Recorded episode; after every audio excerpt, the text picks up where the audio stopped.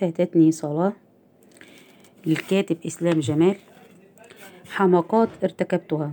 كان هذا عنوان ملف خاص في أحد أدراج مكتب ديل كارنيجي الكاتب الأمريكي المشهور الذي باع كتبه بملايين النسخ. يقول كارنيجي أنه يعتبر ملف حماقات ارتكبتها بمثابة سجل وافي للأخطاء والحماقات التي قام بها.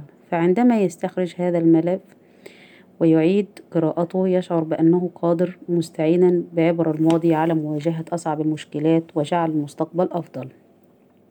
لم يكن كارنيجي هو الوحيد الذي استخدم آلية حماقات ارتكبتها لتحسين حياته وترك بصمة في هذا العالم.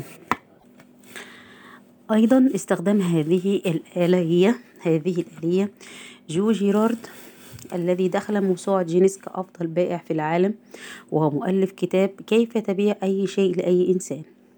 How to sell anything to anybody. يقول جو جيرارد أن من أهم الأسباب التي جعلته أفضل رجل مبيعات في العالم هو التعلم من حماقاته. فقد كان يراجع باستمرار ملفات كل صفقاته الفاشلة حتى يصل إلى سبب فشل كل صفقة فيتعلم منها ويتفادى تكراره مما جعل مما جعله يحقق رقم قياسي في عدد الصفقات الناجحة. ولعل من نافلة القول القول بأن هذا التقدم العلمي والتكنولوجي الذي نعيشه الآن يرجع لآلية حماقات ارتكبتها. أترى كيف كنا لنصنع لنصنع تلك السيارات الحديثة التي تتمتع بكل وسائل الراحة لو لم نتعلم من حماقات صناعة أول سيارة التي كانت تبدو كقطعة حديد. بل كيف كنا لنقلل حوادث الطائرات الكارثية؟ بفضل من الله لو إننا لم نتعلم من حماقات الحوادث الماضية. التعلم من الأخطاء والحماقات هو أفضل وأسرع وسيلة لكل من يبحث عن حياة ناجحة سعيدة. ينطبق هذا على الأفراد والشركات والدول. استخدم أخطائك. ماضيك الحافل بالتعثرات والحماقات. مع معذرة التي باعدت بينك وبين الصلاة يمكن أن يكون في صالحك الآن إذا استخدمته. ماضيك هو أغنى المصادر بالخبرات التي يمكن أن تعتمد عليها لتحيا حياة أفضل. مهما قرأت من كتب وحصلت على معلومات يبقى ماضيك هو المصدر الذي يزودك بالمعلومات التي تتناسب مع حياتك الخاصة. الطريق الذي تسلكه الآن لتنضم إلى هؤلاء الذين قلما فاتتهم صلاة يحوي سعادة الدنيا والآخرة. الآن قد بدأت معركة حامية في مواجهة نفسك وشياطينك وربما قد تحالفك الهزيمة في قليل من الجولات. فلا تكرر الخطأ مرتين. في كل جولة تخسرها أمام نفسك وشيطانك فتفوتك صلاة. حلل هذه الجولة بكل تفاصيلها وتعرف على سبب الهزيمة حتى لا تكرره. قال أحد الحكماء أن الغبي هو من يكرر خطأه مرتين أما الذكي هو من يخطئ مرة واحدة ولا يكرر الخطأ. بينما الأذكى هو من يتعلم من أخطاء الغبي والذكي فيتفادى فعلهم.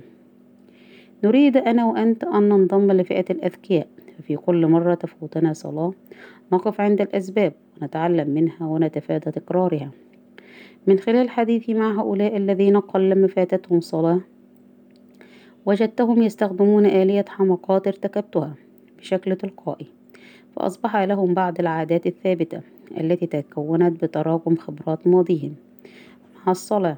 فمثلا أغلبيتهم يتوضؤون قبل الخروج من بيوتهم فإذا جاء وقت الصلاة وهم في الخارج سهلت عليهم الصلاة.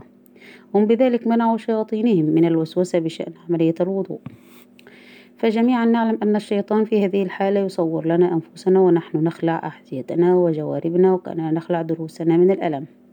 وأن سراويلنا سوف تبتل وتصبح غير أنيقة قبل موعدنا المهم بعد الصلاة.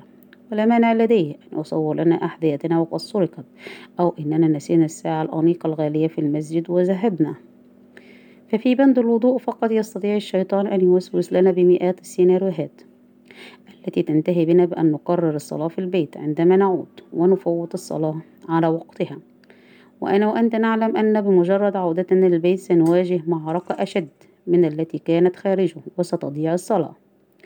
لذلك كل هؤلاء الذين نجحوا في الحفاظ على الصلاة يصلون بمجرد سماع الأذان.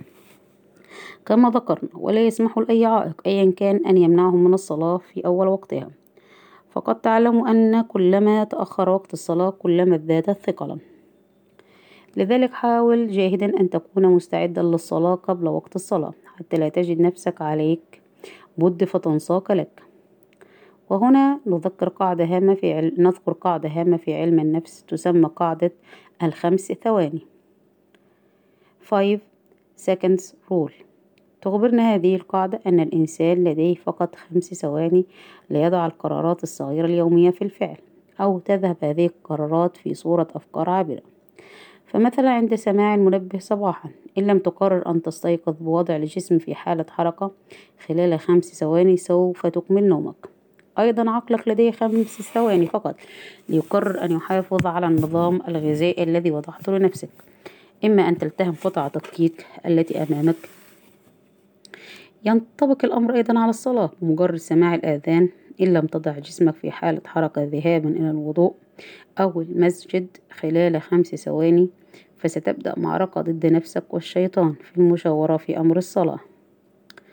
أيضا من الأمور التي تعلمت منها شخصيا وساعدتني بفضل من الله في المحافظة على صلاة الفجر هي الاغتسال بماء بارد الاستحمام بمجرد الاستيقاظ من النوم أيا كانت حالة الطقس أو على الأقل غسل الرأس كاملا بماء بارد. فهذا يعمل على تنشيط الدورة الدموية في الجسم وبث النشاط فيها. فلا تستقبل يومك وما زالت حالة النعاس مسيطرة غالبة عليك. أيضا وجدت بعض هؤلاء الذين قلما فاتتهم صلاة. يجعل وقت تناول الطعام بعد الصلاة وليس قبلها. فتلك الفئة كانت تشعر بثقل وكسل في حالة تناول الطعام قبل وقت الصلاة. فقرروا أن يجعلوا وقت تناول الطعام بعد وليس قبل. على الجانب الآخر وجدت فئة لا تستطيع الصلاة على النحو المتقن في حالة الجوع فهم يفضلون تناول الطعام قبل وقت الصلاة حتى يزودوا, يزودوا بالطاقة. اختبر نفسك في هذا الأمر لتعرف أي من الفئتين هي. تعلم من أخطائك اليومية التي بعدت بينك وبين الصلاة. حلل أخطائك تجنب تكرارها. انتهى التسجيل.